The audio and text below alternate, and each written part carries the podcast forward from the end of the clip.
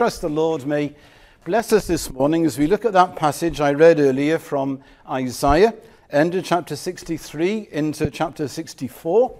Uh, thinking in particular of the first words in chapter 64, but looking at the verses around as well. Oh, that you would rend the heavens and come down. What we have here is one of the great prayers of the Bible. Now, there are many great prayers out there in the Bible. Now, this, I believe, is one of the greatest. Begins in chapter 63, verse 15, goes through to the end of chapter 64, and it's Isaiah pleading with God for his nation. One of those great prayers that we get uh, from time to time in the Old Testament, particularly. So let me ask you one or two questions to see if you can uh, answer them quietly. I certainly don't want anyone to shout anything out, but uh, answer quietly yourself. How would you view your own spiritual condition? We've come out of, what, 16, 17 months, or coming out of lockdown and of very restricted and restrained circumstances. It may well have affected you physically. It may well have affected you mentally. May have affected you spiritually. How do you view your own spiritual? And take that a little wider. How do you view the spiritual condition of your church, of Wales, the UK, the world, however wide your, your vision may be. How do you view the influence of Christianity on our society? Do you think it's getting stronger or is it getting more and more irrelevant as the years go by? Are you content with your walk with the Lord? Are you feeling comfortable in your spiritual condition? Are you feeling effective in the way that you are living your Christian life? Well, I wonder, as we look at our own circumstances, we look at our church, we look at our land, would we say perhaps we're in decline? And would we say that we are in maintenance mode or growth mode? What do I mean by that? Are we happy just to keep things ticking along? Uh, we know that things aren't going too well, so we're in maintenance mode. We'll keep things as they are, as they've always been. There are many churches in Wales like that, just ticking over, keeping on the same old way. Or would we say, well, thank God we're in growth mode. Thank God that we are seeing people coming to faith in the Lord Jesus Christ. We are seeing people being saved. We are going on with the Lord ourselves. We are growing. How would we view all of these things? One of my concerns, I'm sure it may be yours as well, is this that when we hear people pray in our prayer meetings, no longer do we hear many prayers for God to come into our church, to come into our land, to break through and come down? Where is the longing that maybe some of our forefathers knew? Or to put it like this uh, Isaiah 64, verse 1 begins with that little word, Oh. Where is the O in our prayers? What do I mean by that? Where is the longing? Where is the desire that God might do something? I wonder, are we living in an age where even the Christian church has low expectations of God? We pray for people, quite rightly. We pray for church activities, quite rightly. But I wonder, are we praying for God to visit in power? You see, that's the theme of this prayer the need to pray for God to come down among us in power. The situation when Isaiah was praying and uh, maybe speaking these words, where that God's people were far from him. We're talking about the people of God, the nation of Israel, those whom God had saved and redeemed and put in the promised land, uh, those who were his covenant people, were far from him. The nation was in a mess. And as far as the people were concerned, God seemed far away. So, what does Isaiah do in that situation? Does he say, we better organize a committee? Does he say, well, we better get some people together to brainstorm this or whatever else we may think of today? No, Isaiah says we must pray into that situation. And Isaiah himself leads by example, by pleading with God. And really, we can sum up the whole of this prayer in two very brief sentences or phrases he's got here. And if you don't remember anything else that comes this morning, try and take this away with you. This prayer can be summed up by words in chapter 63, verse 15, where he begins with, Look down. And then in chapter 64 and verse 1, Come down. Look down, come down. What's he saying to God? Look down from heaven upon the mess that we're in, upon our circumstances and our needs. Then, will you look down and see where we are? Then, please come down, enter into that situation, and do something about it. If there's two things that we could usefully pray in our prayer meetings, I believe they're these little sentences look down, come down. Let's open that up a bit, shall we, and see how does Isaiah handle this here. Well, I've got three little points for you this morning, and the first is this. He complains. That's an interesting one, isn't it? We see Isaiah begins by complaining to God. If you look in chapter 63 and verse 15, he says, Look down from heaven and see from your holy and beautiful habitation, where are your zeal and your might? The stirring of your inner parts and your compassion are held back from me. What's he saying? He's complaining. Where is God? Where are you, God? Three things he says they are lacking. They were lacking God's presence. Look what he says. Look down from heaven. Look down from your holy and beautiful habitation. In other words, Isaiah is saying, Lord, we know you're there in heaven but we want to hear with us, amongst us, here in this world, in our day to day circumstances. It's as if God was remote from them. Yes, you are in heaven, that is your dwelling. But Lord, we are lacking that sense that, that our forefathers knew of that reality of your presence with us in our day to day life. They were lacking that sense of the presence of God. They were also lacking God's power.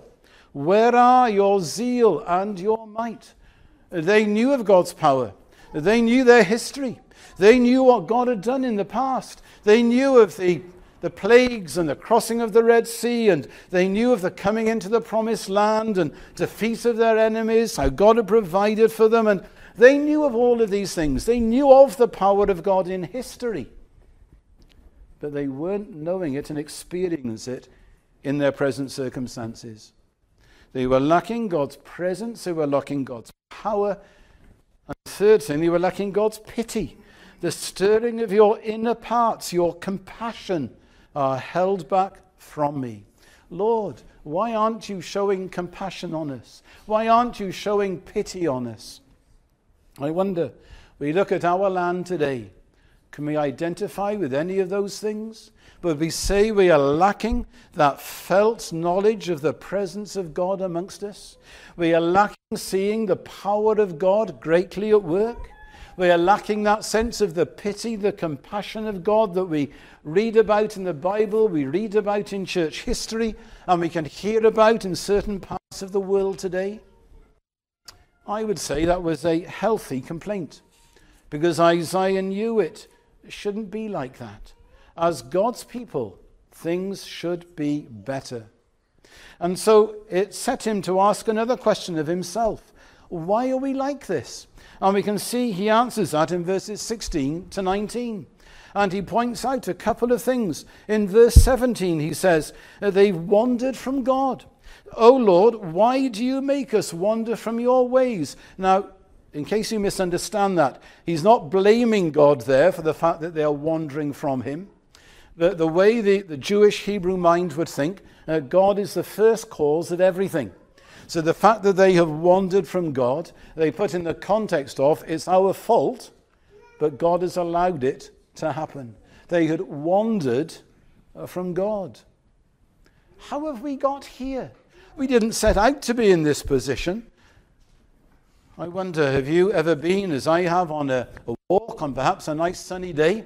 and you've just uh, wandered away. Quite a number of occasions when, uh, particularly if we go on holiday when the children were young, uh, we used to like to go out for a nice walk on a, a Sunday afternoon, and other times too. I remember one particular Sunday, I said to the family, Oh, there's a nice little walk here, little stroll. Let's just go out for a little stroll here. And uh, we went out and we saw a nice little stroll. That looks interesting. Oh, there's a nice view. Let's have a look over there. Oh, look, that looks a nice path. Let's take that. And we wandered and we wandered and we ended on top of a mountain. And we have no idea really how we got there. The children weren't too pleased with the idea because they also had to come back again as well. And uh, how did we get there? We didn't set out to be on the top of a mountain, we just wandered. Things took our attention. Things took our attraction. Let's try that path. Let's try that, see that view. And somehow we got to where we never intended to be. And isn't that often the case spiritually as well? We never set out to wander from God, but it can just happen. We can be taken up with a particular interest here, or a particular thing there, or maybe a particular sin that seems attractive to us, whatever it may be, and somehow we can just wander away. And when we pause and take stock, we say, Well, how did I get in this position here? They had wandered. And the other thing they had done, they had hardened their hearts. Verse 17 again We've hardened our hearts, so we fear you not. Their hearts had been hardened against God. How had they got like that? How can they get in that situation? It resulted in the fact that there was no more fear of God there. It says, We fear you not. That right fear, that right awe, respect for a holy God had gone. In other words, what they were doing was diminishing God.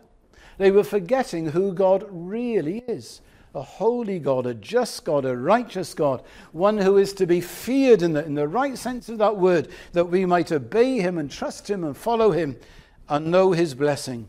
They've forgotten the sense of the fear of God. And practically, what had happened, verse 18, verse 19, the temple had been destroyed by their enemies, and they have become like everyone else. I think verse 18 is in some ways one of the saddest verses in the Bible. They said, We've become like those over whom you have never ruled, like those who are not called by your name. In other words, we're just like all the nations around us. They can't tell that we're any different.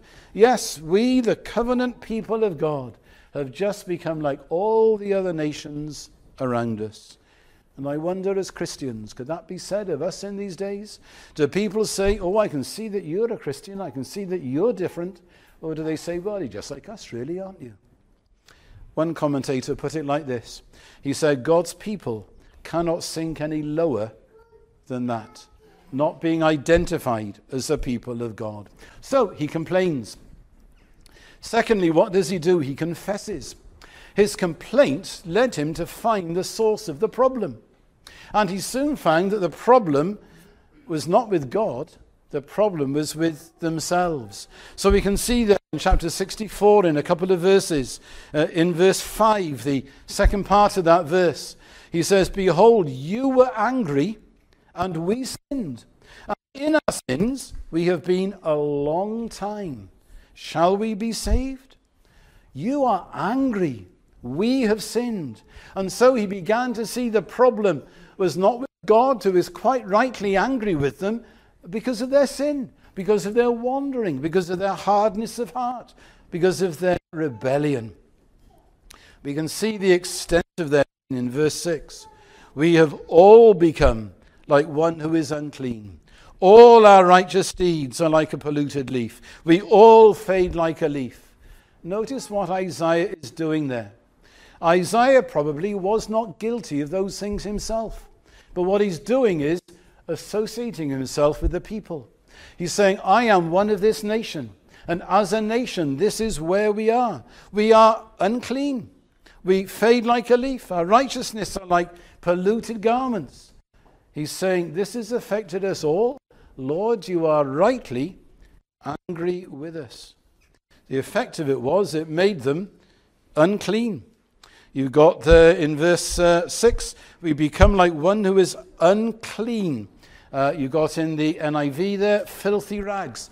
What it's talking about, again, is what we were saying a little earlier to the children, isn't it? That it's on the inside is our problem. Over the last 18 months, we've probably washed our hands and our faces with soap and with uh, disinfectant and what have you more than we've ever done before. Outside, we're probably the cleanest we've ever been. But inside, we can be so unclean. We can have those dirty ways. We can have those thoughts that we know shouldn't be there. We can have those desires that we know shouldn't be there. We can have those actions that come from the thoughts, doing things that are not pleasing to God, not doing things that are pleasing to Him. We can let words come out of our mouth that we wish we had never spoken, and so on. What's the problem? Unclean inside. And you see what it made the people. It made them powerless. End of verse 6. We all fade like a leaf. Our iniquities, like the wind, take us away. Isn't that a graphic picture? They were like leaves being swept away by the wind. Sin swallows us up and carries us away. That's the picture, so that we can't resist it. We know what it is, don't we, to see the leaves being blown along the street on a windy day. Uh, you can't control them, they just go where they will. And what he's saying is that's the effect that sin has had in your lives. It's caught you up, it's swept you away, and you've lost control over where it is taking you. You can't resist it. And maybe, even worse of all, it made them prayerless. Again, another very sad verse, verse 7.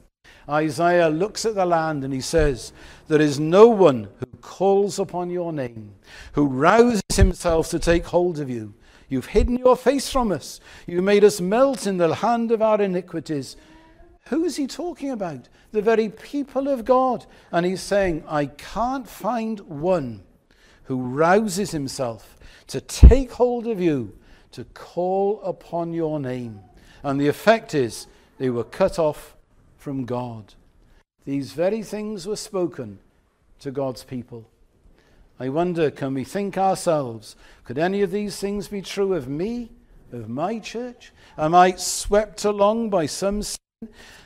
Am I being caught up by desires inside that shouldn't be there? Am I praying as I ought to? Am I seeking God that I may lay hold of Him?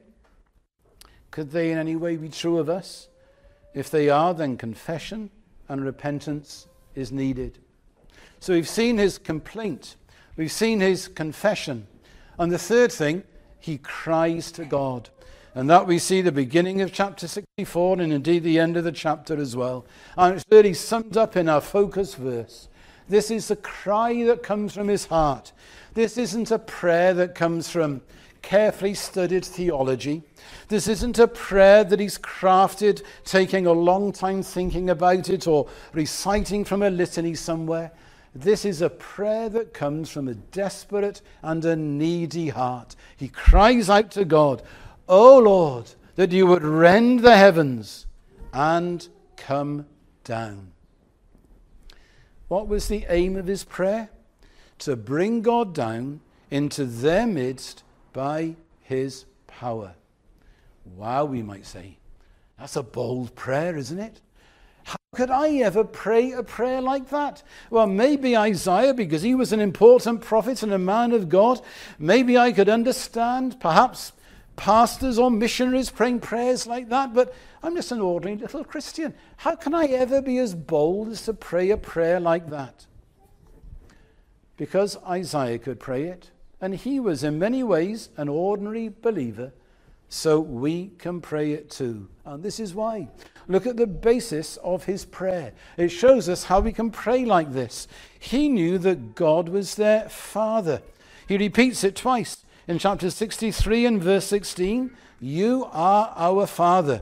In chapter 64 and verse 8, Now, O Lord, you are our Father. He is praying this prayer on the basis of his relationship with God as a child of his heavenly Father. And he's our Father too. And knowing that gives us confidence and boldness to work. I'm reminding of a, a story that I read a little while ago. It was in a, a, public school somewhere in England. Don't know which one, probably one of the well known uh, public schools there. And the headmaster in that school was a very um, authoritarian character. And the pupils, and indeed some of the staff, were afraid of him. If you had to see the headmaster, it usually meant you were in serious trouble. If you needed to see him, you had to make an appointment. You had to then wait outside till you were called in. And he was a quite a severe, austere kind of man. And then one day, one of the pupils was seen going up to the door, didn't even knock. He opened the door, he went in, he spoke to the headmaster, and he came out again with a smile on his face. And the other pupils were lined up outside waiting to go in. They thought, well, what's happened there? That's not right. And they said, Well, how come you look so happy just having been in to this man who they were scared stiff of? Oh, he said, He's my dad. I can go in whenever I like. I can ask whatever I want. I may not get it, but I can ask, and he won't tell me off. What was the difference? He had access to the head because he was his father. That gave him confidence and boldness to ask whatever he wanted. He knew he might not get it if the father wasn't willing, but he could ask. If that is true of an ordinary human relationship, how much more true is it of our relationship with our Heavenly Father? He gives us boldness and confidence as if He says, Yeah, come to me, come on in. I'm available. You don't have to make an appointment, you don't have to queue up in line outside. Come whenever you desire, and I'm there. I will listen to you, and I will answer you in my way and in my time. But you can always come, and you can always ask. They come because God was their Father. They also come because He was their Lord. Chapter 63, verse 17. O Lord, he says. And again in 64 and verse 8 Now, O Lord, they knew they were servants of their Lord. And the relationship, and it's a lovely picture, this, was of potter and clay. Verse 8 says, Now, O Lord, you are our Father. There's his basis for praying. We are the clay, and you are our potter. We are all the work of your hand. Now, I know nothing about pottery, but I have seen potters at work, and what I know is this that a potter cares about what he or she is making. The potter wants the best possible pot, and if something is going slightly wrong, they will remake it if it goes wrong. Now, what I'm going to say now will only apply to any of you who are at least my age. You switch for a moment and come back in a few seconds. I can remember years ago when television was black and white, and when television was only on in the evenings and it wasn't on in the daytime, they used to have what they called a test card. So if you had a new television, you could tune it in and see it. And one of those test cards, I don't know if any of you remember it, was of a potter, black and white. Some people would watch this for hours, and it was simply a potter uh, shaping a pot and getting it right, and people would, would watch this for, for hours on end. What was going on? The potter was so precise and accurate that it had to be a perfect pot. That is the picture that Isaiah is giving to us here. What he's saying is, we are the work of God's hands. He is the potter. He's caring about what he's making. That is our lives. He wants the best possible pot. He wants us to be as much like Jesus as he's able to make us. And if things are going wrong, He will remake us. And so as we come and say, I know I got that wrong, forgive me, He'll say, Of course. And He will remake us. And He prays this prayer on the basis that they were God's people. Verse 9. He says, Be not angry, O Lord. Remember not iniquity forever. Look, we are all your people. They knew the covenant people of God. They had a faithful God who would never abandon his people. So, as Isaiah could pray that prayer, so can we on the same basis that he is our Father, he is our Lord, he is the potter, we are the clay, he's molding and making us. And if we are born again of the Spirit of God and we are the children of God, we too are under the new covenant. And God is a faithful God to his people. But what were the effects of this prayer? What would happen if God were to come down now? Well, look in the end of verse 1. He said, Oh, that you would rend the heavens and come down, that the mountains might quake at your presence. When God comes down, mountains quake at his presence. That doesn't have to be interpreted just literally. though that is possible.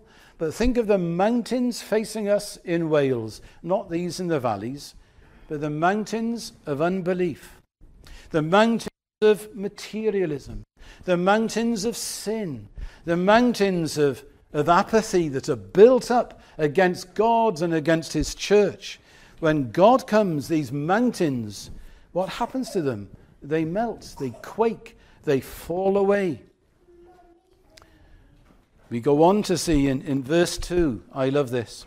As when fire kindles brushwood and the fire causes water to boil, you make your name known to your adversaries, that the nations might tremble at your presence. When God comes down, his enemies, his opponents, unbelievers tremble at his presence. And as a result of that trembling, they're converted, they're saved they come to know the Lord. And as verse 3 tells us, awesome, unexpected things begin to happen when God comes down.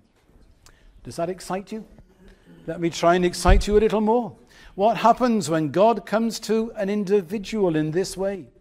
When God comes down and touches an individual, spiritual desires are awakened. There is conviction of sin, Sins that maybe we were totally unaware of can become very real to us. There is conviction of sin. There is a desire to seek after God. There is a desire to worship Him. There's a desire to read His Word, to meet together with God's people, to serve Him as well and as faithfully as we're able to. We find that our love for God increases, our love for fellow believers increases. Our love for the lost will increase. We'll find when God touches us, we'll have greater power in our witness. We'll be more effective. And we'll find that people are different. Some of you may be old enough to have remembered one or two people that were converted in the 1904 revival in Wales. I can remember going to churches when I was a young preacher many years ago, and occasionally some of those would be in the congregation. And I can say for everyone there was something different about them. There was a deep seated and a deep rooted joy.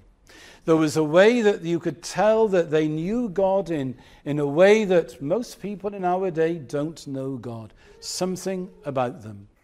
Probably the most recent, or one of the most recent revivals in the United Kingdom, took place in Scotland in the Isle of Lewis in 1971. I had the privilege of visiting that island three years later, 1974.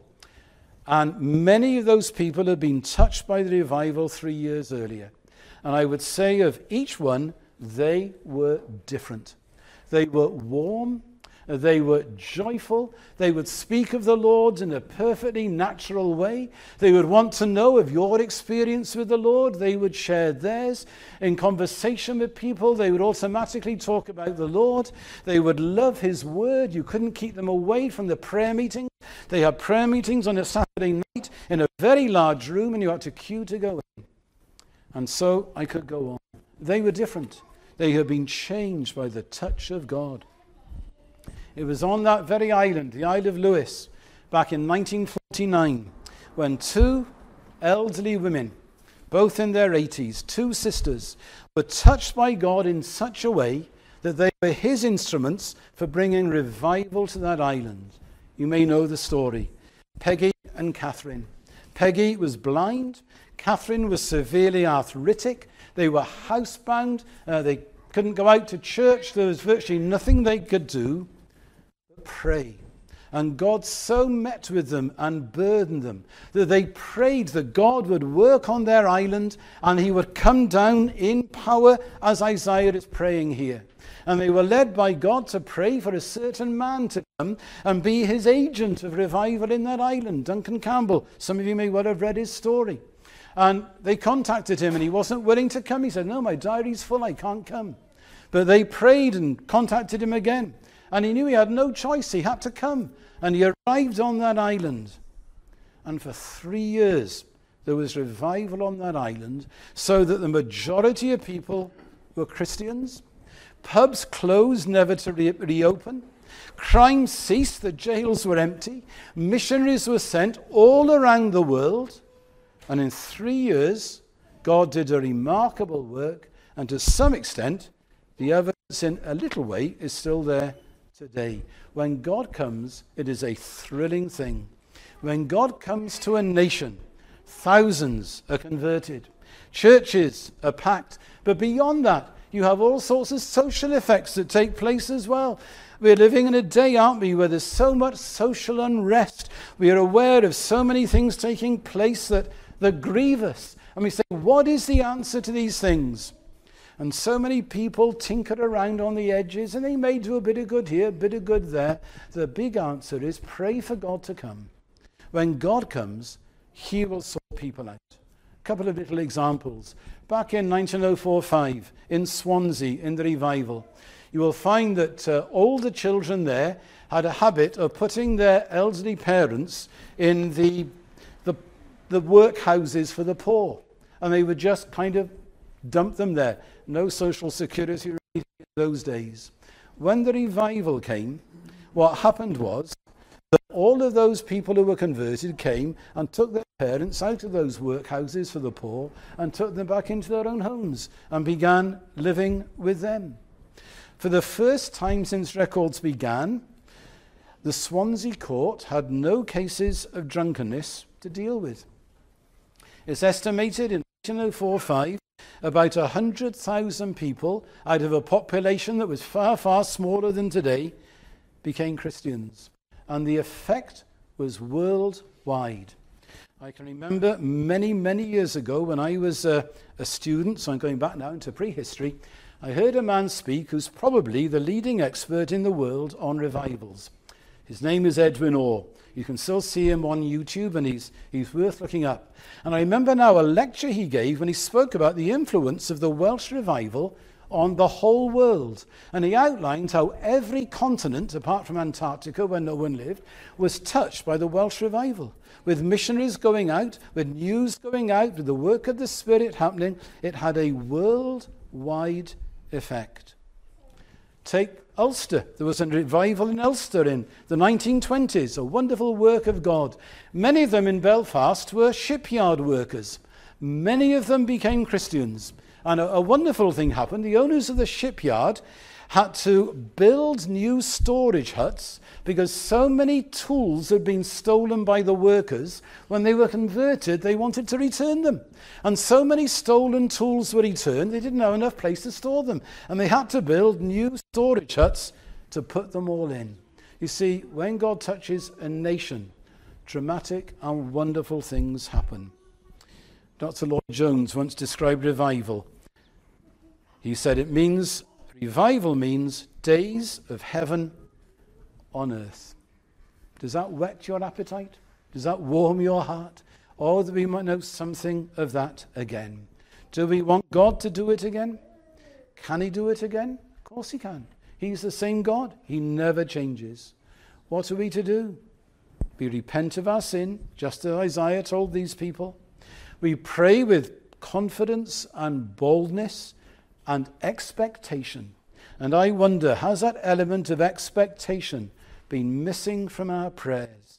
We expect and we wait. Do you notice in 64 verse 4, we have these wonderful words From of old, no one has heard or perceived by the ear, no eye has seen a God beside you, listen to this, who acts for those who wait for him.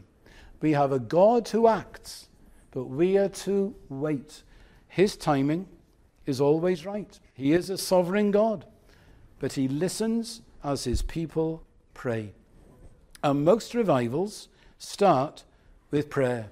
Edwin Orr, whom I quoted just now, said this on one occasion, and he has studied virtually every revival that's ever taken place over I don't know how many hundreds of years.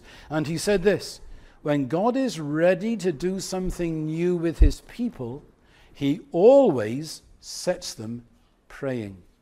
Notice that word. When God is ready, it is God's will to do something new amongst people. He always, not sometimes or occasionally, he always sets them praying. So, as we think of these words this morning, oh, that you would rend the heavens and come down. May the O return to our prayers. May we stir ourselves up to lay hold of God.